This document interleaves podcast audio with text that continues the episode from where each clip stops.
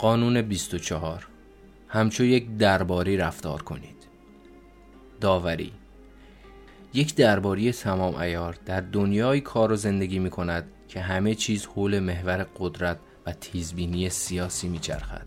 او در هنر رندی استاد شده است چابلوسی می کند تسلیم بالادستی ها می شود اما در نهایت به شیوهی که خوشایند افراد باشد به طور غیر مستقیم بر آنها قدرت می راند.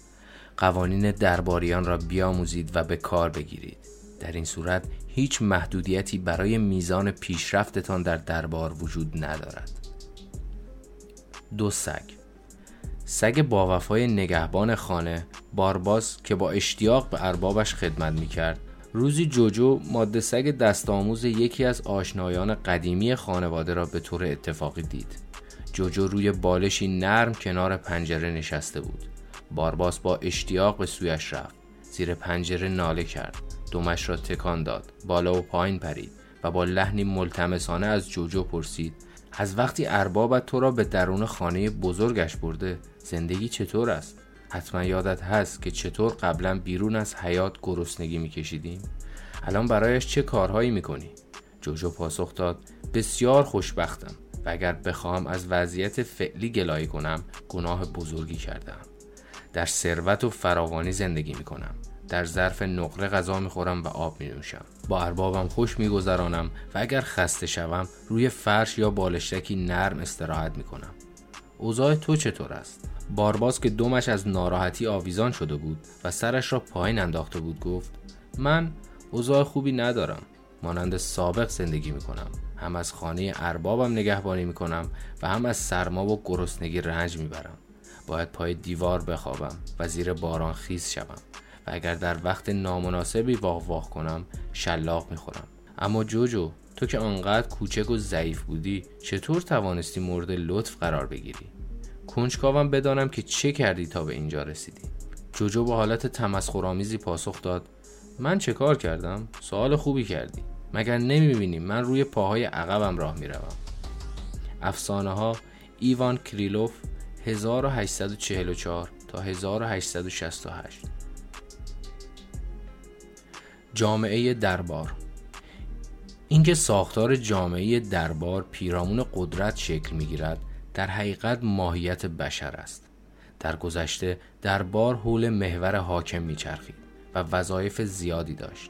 درباریان علاوه بر سرگرم کردن حاکم باید سلسله مراتب خانوادی سلطنتی نجیب زادگان و طبقات بالا را یک بارچه می ساختند و نجیب زادگان را مطیع و حامی حاکم نگه می داشتند و بر آنها نظارت می کردند.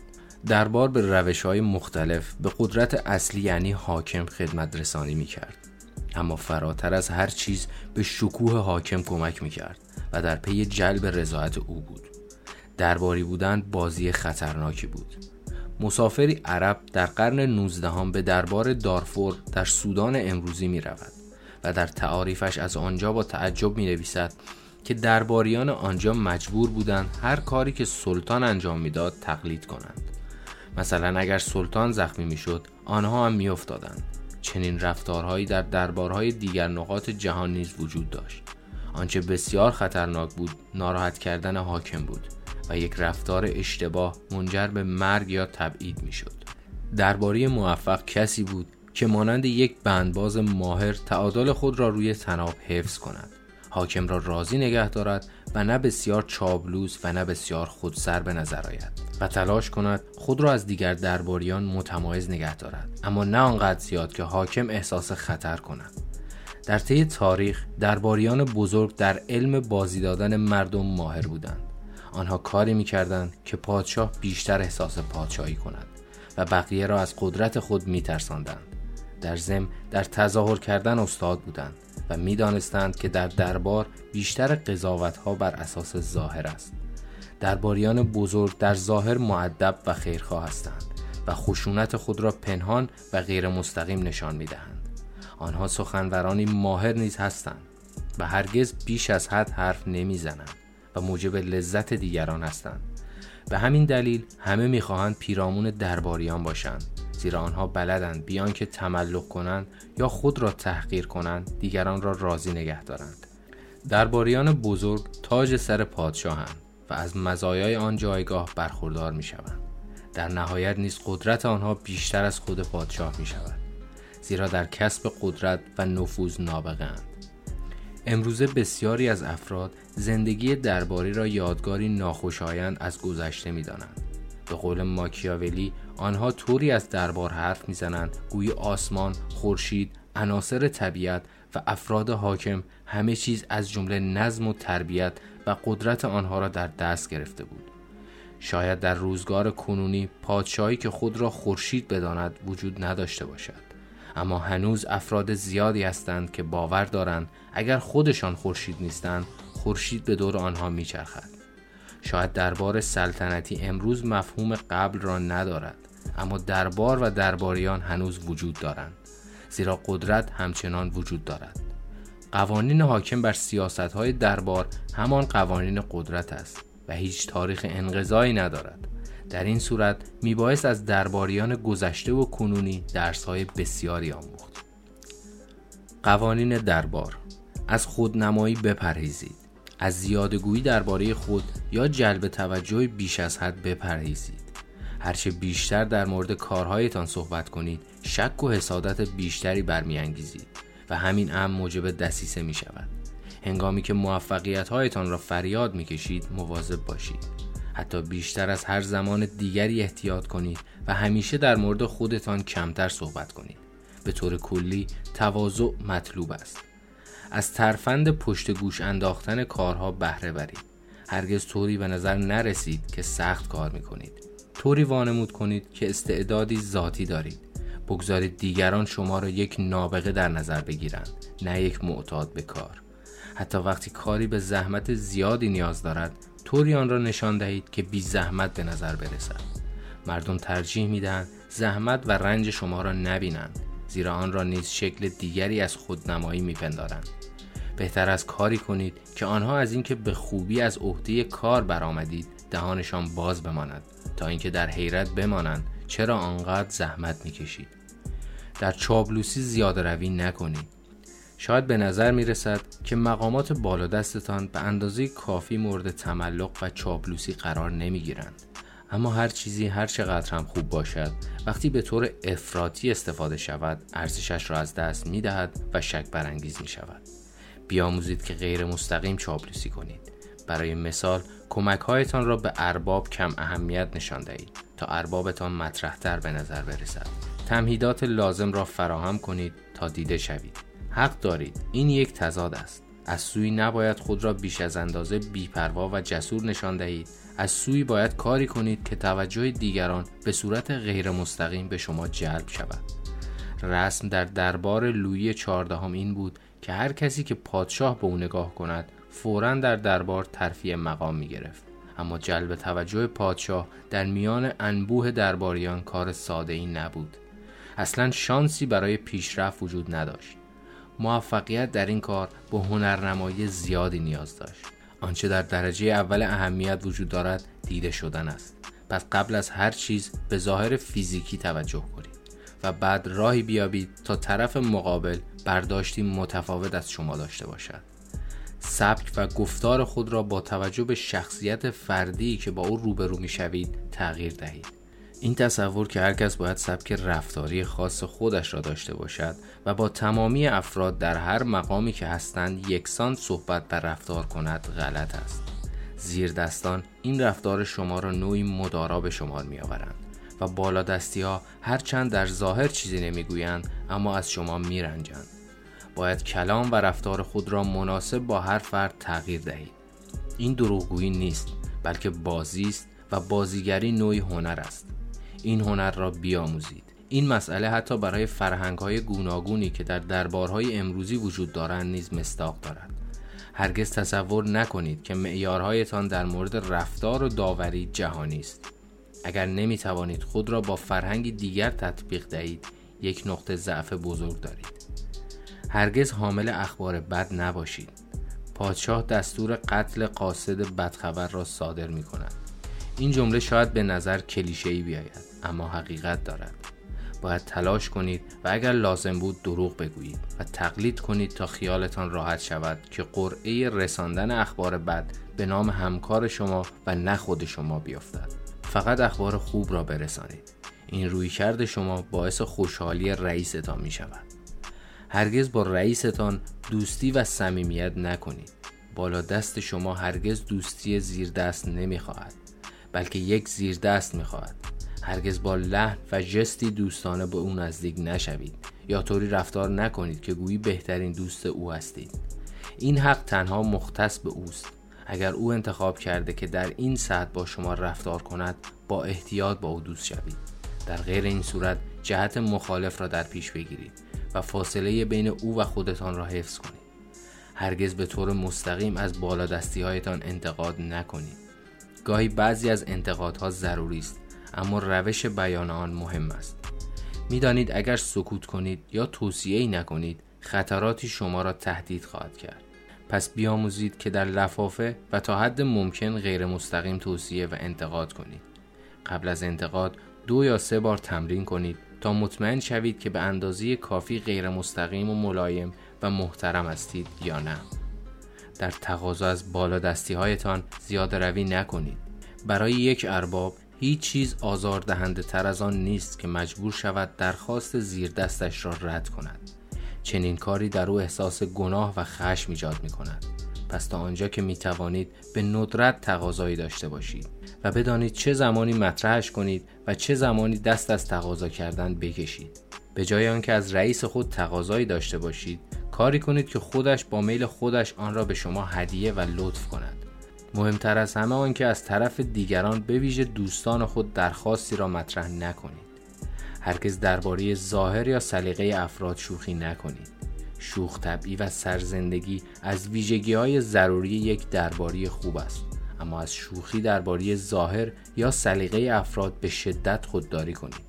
زیرا این دو بخش بسیار برای همگان محترم است. به ویژه اگر این فرد رئیس شما باشد. حتی وقتی از آنها دور هستید باز هم چنین شوخی کردنهایی را امتحان نکنید. چون در این صورت خودتان را به دردسر می اندازید بدبین و عیبجوی دربار نباشید. کار خوب دیگران را تحسین کنید. اگر همواره نگاهی انتقادآمیز به زیردستان یا همکاران خود داشته باشید بخشی از آن انتقاد گریبان خودتان را می‌گیرد و همانند ابری تیره هر کجا بروید بالای سرتان خواهد بود. همه ما از اینکه سرزنشمان کنند بیزاریم.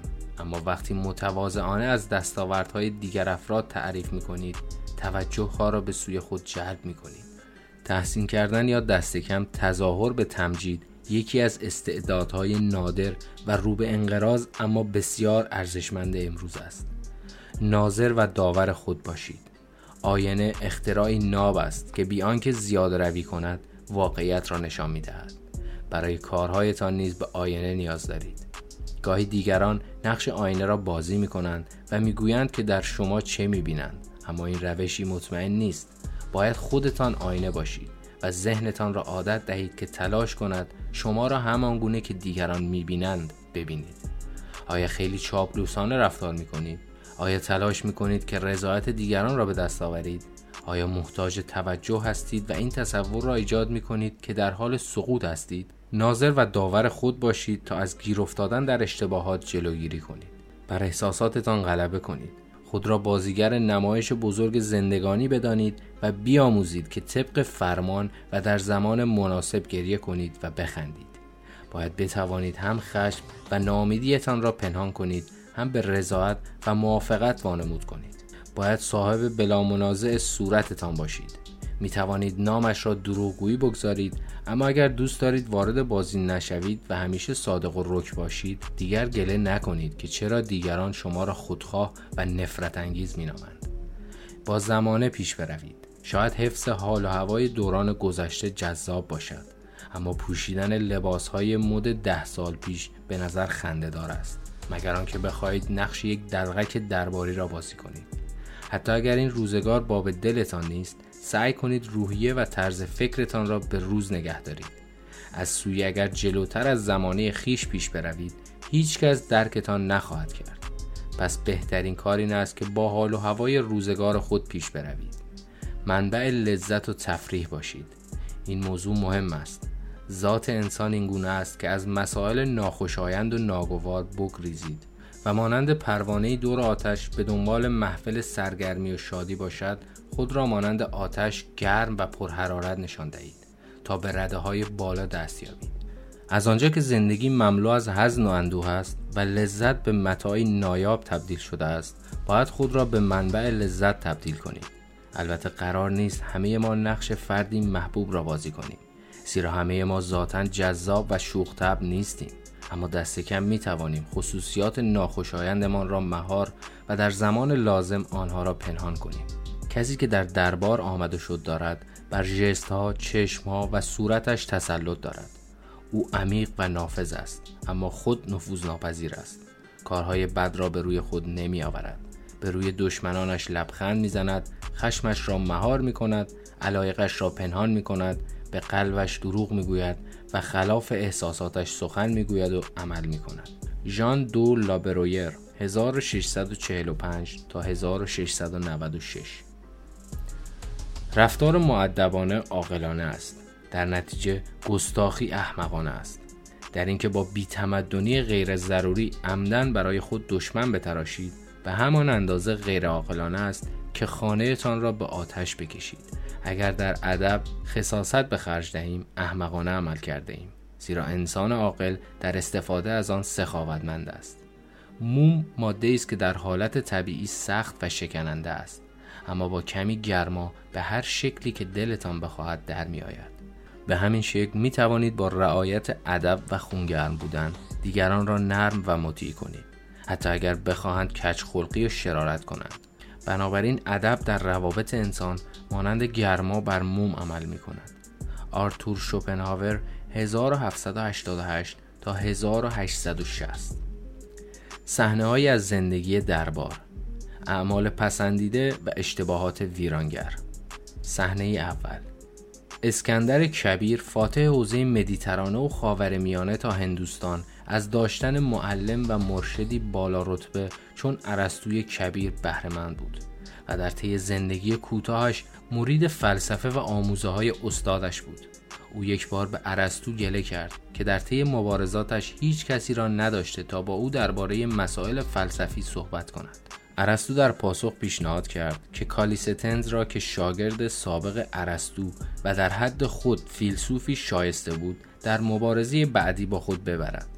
ارسطو به کالیستنز مهارت‌های لازم برای درباری شدن آموزش داده بود اما مرد جوان در نهان آنها را به باد تمسخر می گرفت. او همواره به فلسفه ناب، کلمات بیپیرایه و سراحت اعتقاد داشت.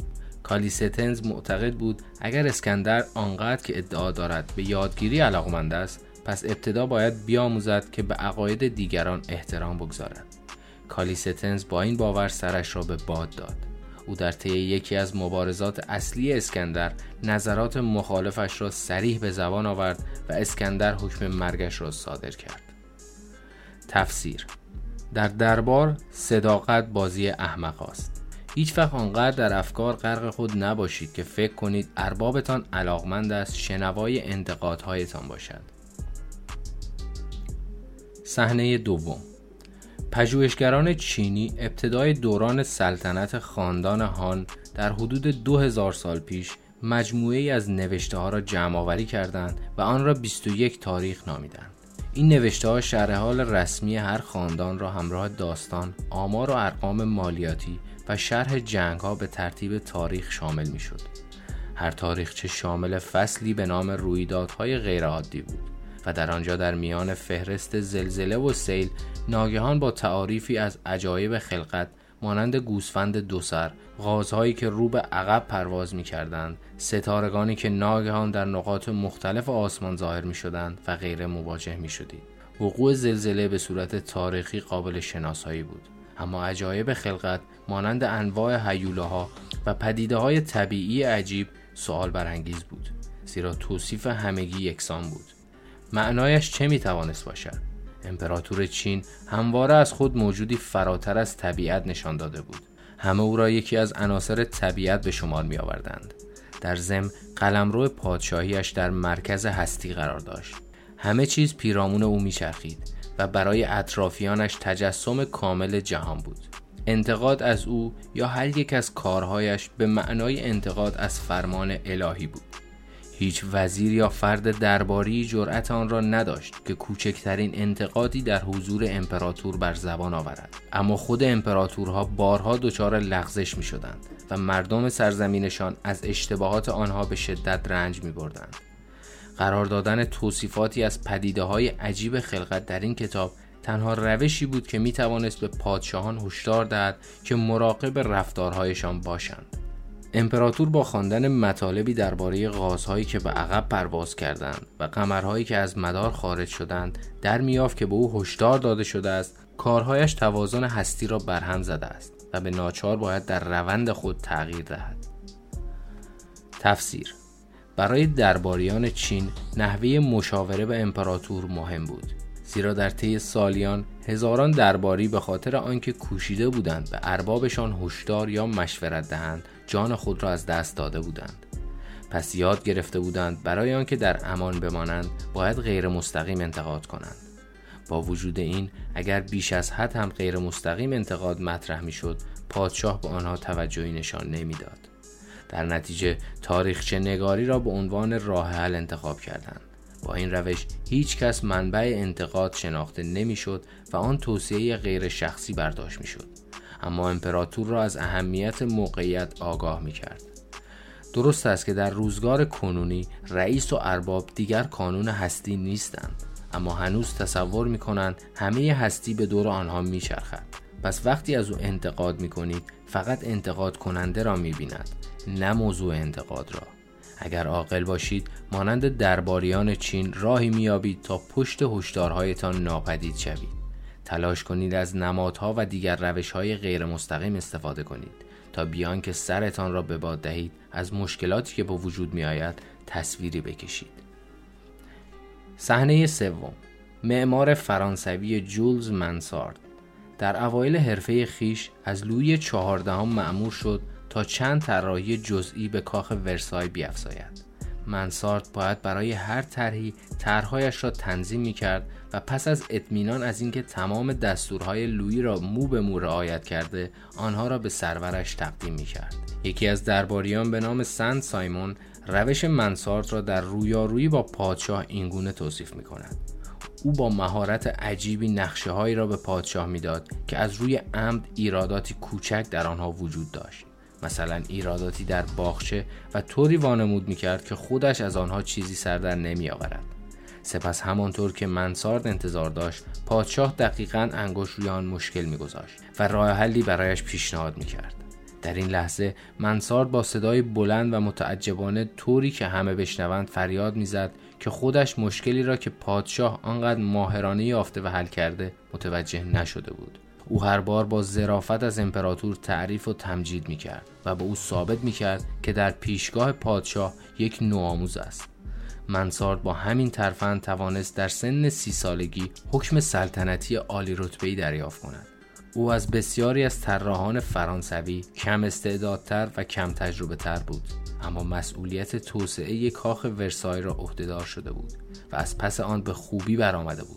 از آن زمان به بعد او پادشاه معماری لقب گرفت.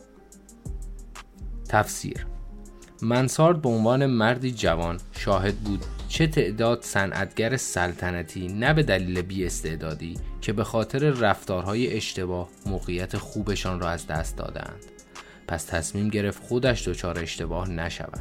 او همیشه میکوشید لوی احساس بهتری نسبت به خود پیدا کند و در میان عموم و دیگر درباریان لوی را مردی مطرحتر و با ابهت نشان می‌داد. فکر نکنید برای موفقیت مهارت و استعداد کافی است. برای زندگی موفقیت آمیز در دربار هنر درباری بیش از استعداد اهمیت دارد. پس هرگز آنقدر مشغول مطالعه نشوید که از تقویت مهارت‌های اجتماعی خود غافل بمانید. بزرگترین مهارت در میان همه آن است که بتوانید اربابتان را با استعدادتر از اطرافیانش نشان دهید. صحنه چهارم. ژان باپتیست ایزابی به نقاش غیررسمی دربار ناپلئون تبدیل شده بود. در سال 1814 پس از آنکه ناپلئون شکست خورد و به جزیره البا تبعید شد شرکت کنندگان جلسات کنگره وین که قرار بود درباره سرنوشت اروپا تصمیم بگیرند از ایزابی دعوت کردند تا با کشیدن یک نقاشی حماسی رویدادهای تاریخ را جاودانه کند.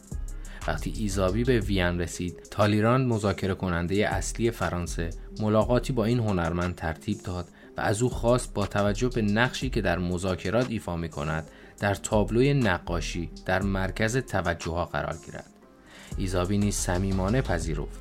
چند روز بعد دوک ویلینگتون مذاکره کننده اصلی انگلستان نیز حرفای تالیران را برای ایزابی تکرار کرد. ایزابی که همیشه جانب ادب را رعایت می‌کرد پذیرفت که دوک بزرگ میبایست در مرکز توجه باشد. وقتی ایزابی به کارگاه هنریش بازگشت به فکر فرو رفت. اگر یکی از این دو مرد را کانون توجه قرار می‌داد شکافی در سیاست شکل می گرفت که آتش خشم هر دو طرف را آن هم درست زمانی که صلح و همدلی از اهمیت ویژه‌ای برخوردار بود برمیانگیخت. وقتی روز رونمایی از نقاشی فرا رسید تالیران و ولینگتون هر دو مشعوف شدند. ایزابی سرسرای بزرگی را به تصویر کشیده بود که سیاستمداران و دیپلمات‌هایی از سراسر اروپا در آن حضور داشتند. در یک سوی این نقاشی دوک ویلینگتون در لحظه ورود به سرسرا کشیده شده بود طوری که تمام چشمها به سوی او چرخیده بودند و در مرکز توجه قرار داشت. و اما تالیران محکم و پرغرور وسط سرسرا نشسته بود. تفسیر رازی نگه داشتن یک ارباب کار دشواری است. حال تصور کنید که رازی نگه داشتن همزمان دو ارباب چقدر سخت است. این کار نیازمند نبوغ یک درباری بزرگ است. این اوضاع نابسامان در زندگی یک فرد درباری امری متداول است. او می‌داند اگر به یک ارباب توجه کند آن یکی ناراحت می شود شما نیز باید مانند یک درباری راهی بیابید تا از میان این باد جان سالم به در ببرید. در عین اینکه باید اربابها را به خواسته خود برسانید نباید ناخواسته کاری کنید که راضی کردن یکی خشم آن دیگری را شعله ور کند. صحنه پنجم. در اواخر دهه 1700 جورج برومل معروف به بیو برومل به خاطر ظاهری عالی و شیک پوش به ویژه محبوبیت سگک کفشهایش که به سرعت مورد تقلید شیک پوشان قرار گرفت و البته به کار بردن واژگانی هوشمندانه به شهرت رسید. خانهاش در مرکز مد لندن بود و برومل نیز مرجع مد و لباس به شمار می آمد. کافی بود از کفش کسی انتقاد می کرد تا آن فرد بلافاصله کفشش را دور بیاندازد و همان چیزی را بخرد که برومل پوشیده است. او استاد گره زدن کروات بود.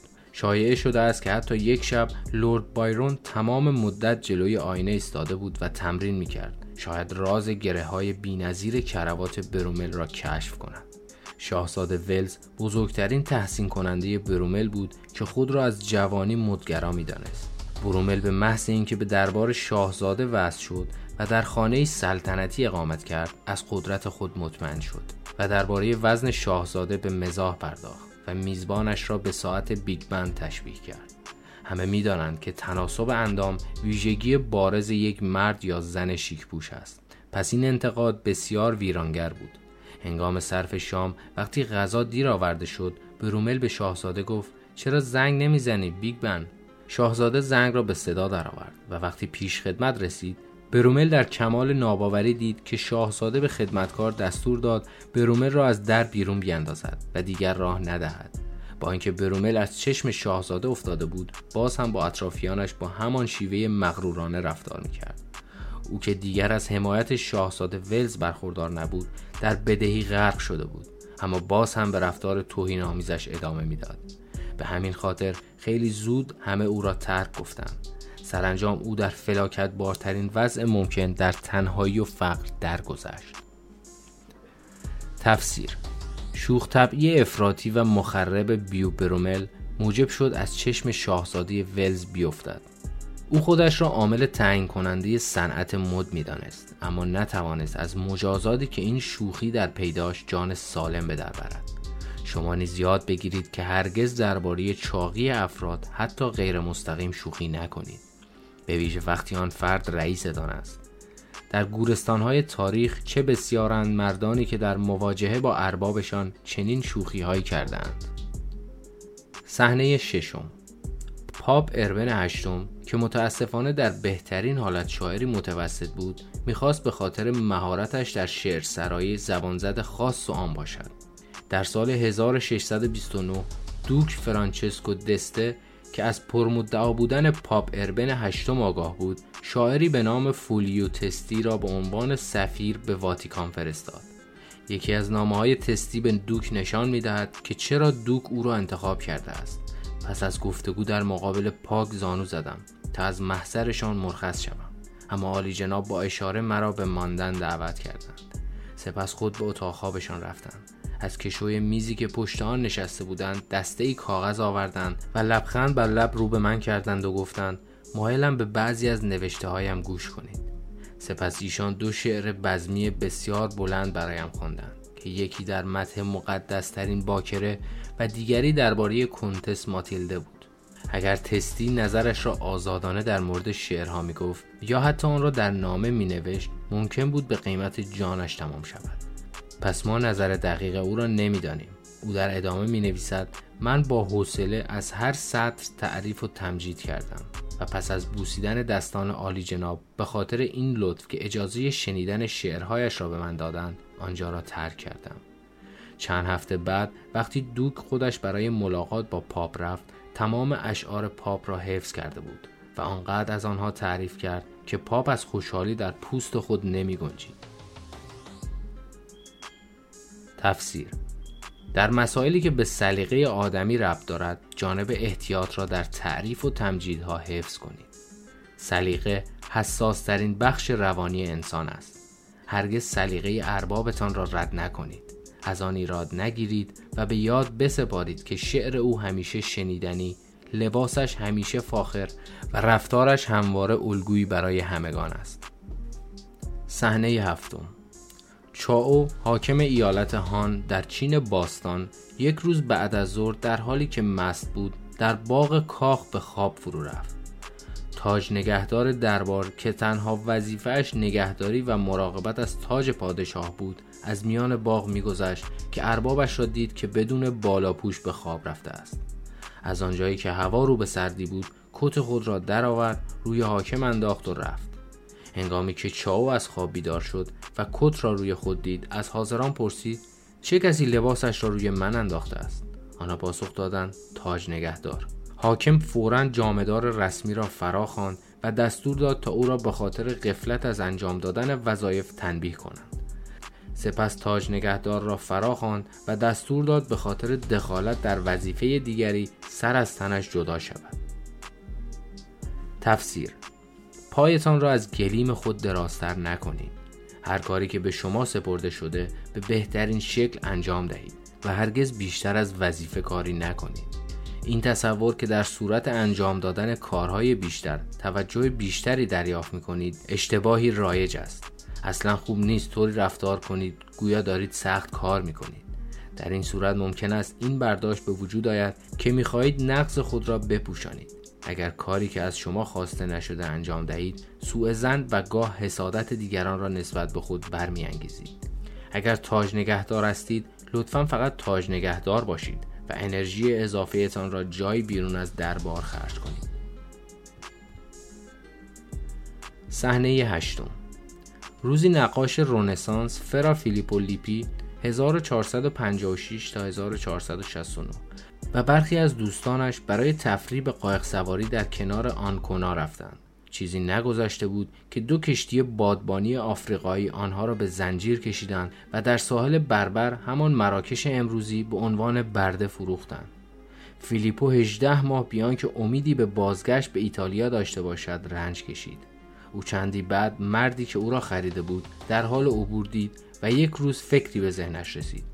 او تصمیم گرفت تصویر مرد را با زغال بکشد. در حالی که غل و زنجیر به دست و پایش بسته شده بود دیوار سفیدی پیدا کرد و روی آن پیکر تمام قد صاحبش را در لباسی آفریقایی کشید. از آنجایی که در آن منطقه هیچ فرد دیگری به مهارت فیلیپو در نقاشی دیده نشده بود خبر این نقاشی خیلی زود به گوش مرد رسید. این تصمیم به سان معجزه بزرگ فیلیپو را نجات داد. زیرا این نقاشی آنقدر صاحبش را خشنود کرده بود که او بلافاصله آزادی فیلیپو را بازگرداند و او را در دربارش به کار گرفت. از آن روز به بعد تمام بزرگان ساحل بربر برای دیدن نقاشی های رنگی و زیبای فیلیپو به دربار صاحبش می آمدند و سرانجام صاحبش برای قدردانی از افتخاری که فیلیپو نصیبش کرده بود او را صحیح و سالم به ایتالیا بازگرداند.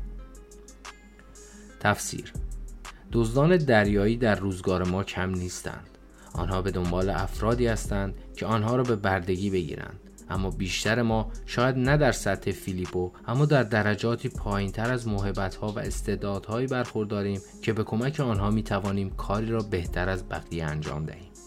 استعدادهایتان را به بهترین شکل به اربابتان نشان دهید تا یک سر و گردن از دیگر درباریان بالاتر قرار بگیرید. اگر لازم دانستید بگذارید این محبت و استعدادتان به نام اربابتان ثبت شود.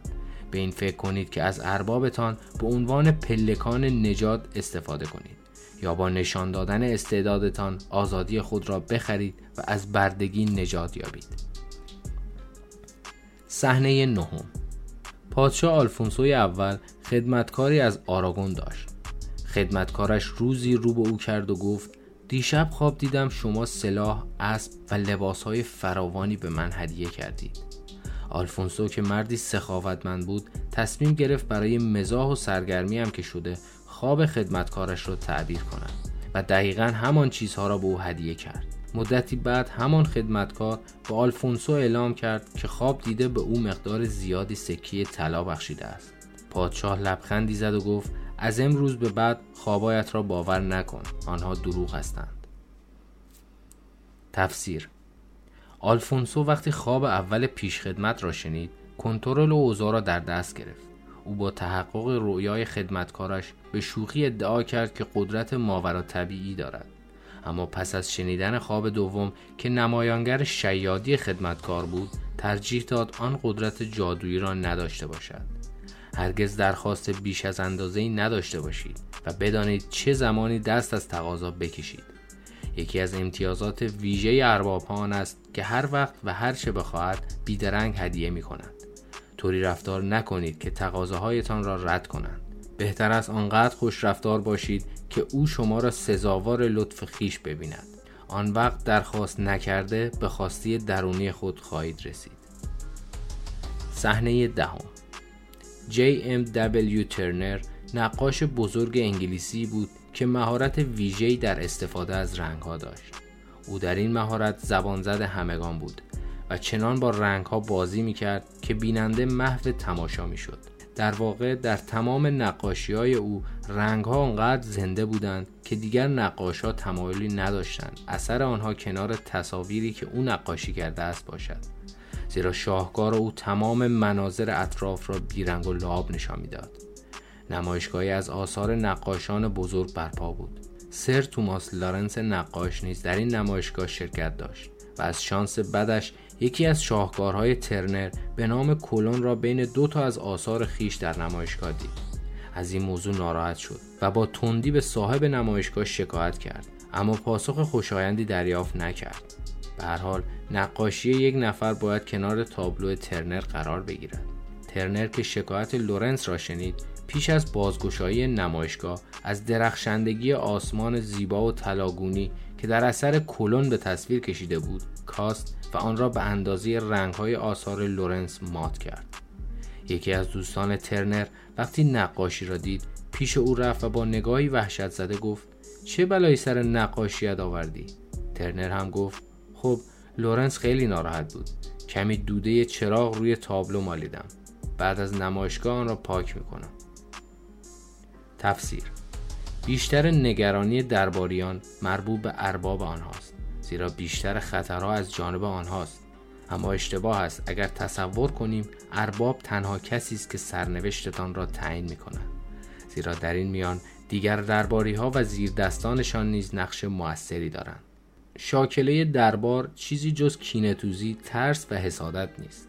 باید بلد باشید هر کسی را که ممکن است روزی به شما آسیب برساند آرام کنید.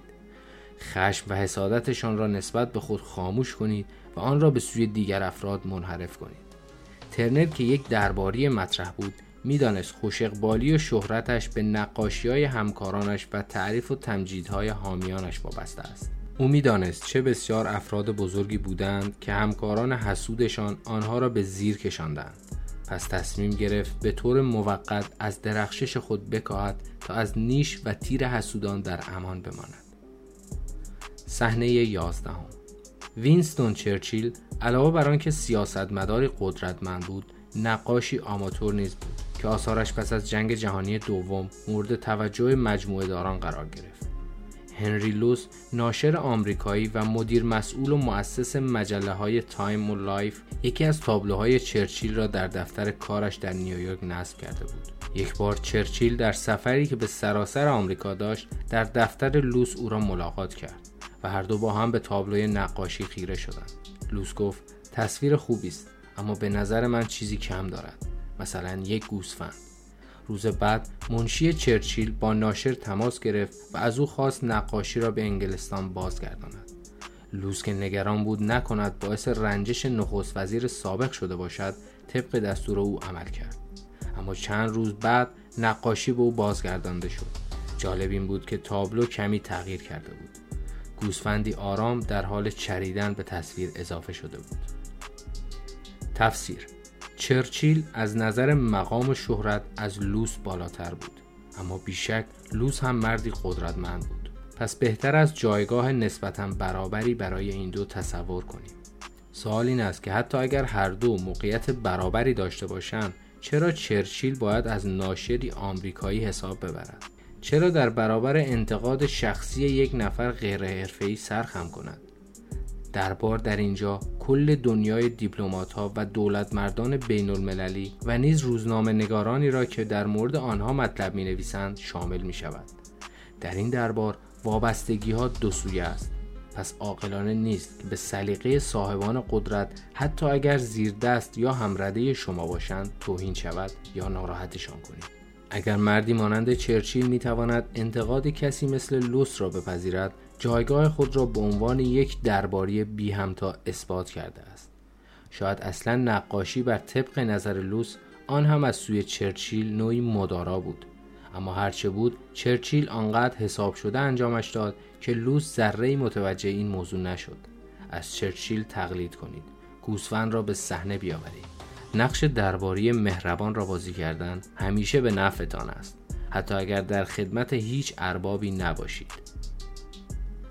بازی ظریف دربار. یک هشدار. تالیران به ویژه در خدمت رسانی به اربابش ناپلئون یک درباری تمام ایار و بی و نقص بود. اوایل آشنایی این دو مرد روزی ناپلئون هنگام قدم زدن به او گفت یکی از همین روزها باید برای صرف نهار به خانه تان بیایم. تالیران که خانه در آتوویل در حومه پاریس داشت پاسخ داد باعث خوشحالی من خواهد شد. فرمانده. خانه من نزدیک بوج دوبلون است و می توانید بعد از ظهر را به تیراندازی بگذرانید. ناپلون گفت من تیراندازی دوست ندارم اما عاشق شکار هستم. در این بویز دوبلون شما گراز هم پیدا می شود ناپلون اهل کورسیکا بود.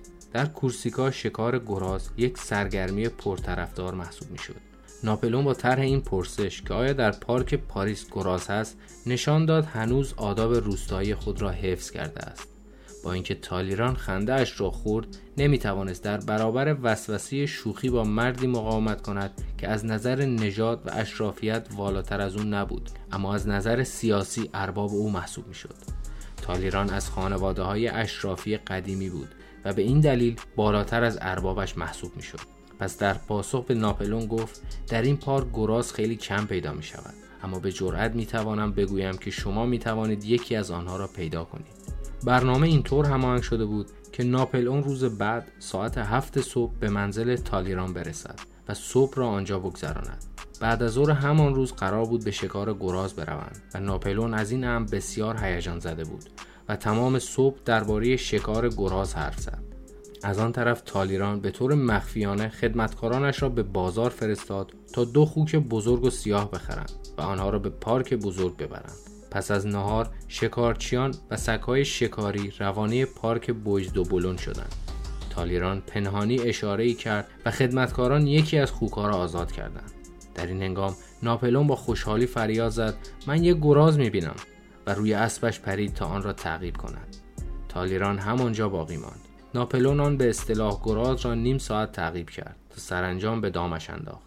در لحظه پیروزی و اوج شادمانی یکی از دستیاران ناپلون که می‌دانست آن موجود گراز نیست و میترسید وقتی داستان فاش شود فرماندهش استهزا شود به ناپلون نزدیک شد و گفت سرورم بهتر از من متوجه هستید که این حیوان گراز نیست بلکه خوک است. ناپلون بسیار خشمگین شد و فورا به سمت خانه تالیران رفت. در طی مسیر متوجه نگاه تمسخرآمیز دیگران شد. با خودش فکر کرد خالی کردن خشمش بر سر تالیران بیشتر مایه مسخره شدنش می شود پس سعی کرد این کار تالیران را یک شوخی برداشت کند و نشان دهد که ظرفیت شوخی دارد. اما باز هم نتوانست نارضایتیش را پنهان کند. تالیران تصمیم گرفت از شدت ناراحتی ناپلون کم کند و از ناپلون خواست شب را در خانهاش اقامت کند تا فردا دوباره برای شکار به پارک بروند. او با اشاره به علاقمندی لویی چهاردهم که همان شکار خرگوش بود به ناپلون پیشنهاد کرد از مجموع سلاحی که زمانی به لویی متعلق بود استفاده کند و فردا به شکار خرگوش بروند. خلاصه اینکه با تملق و چرب زبانی یک بار دیگر ناپلئون را راضی کرد تا به شکار بروند.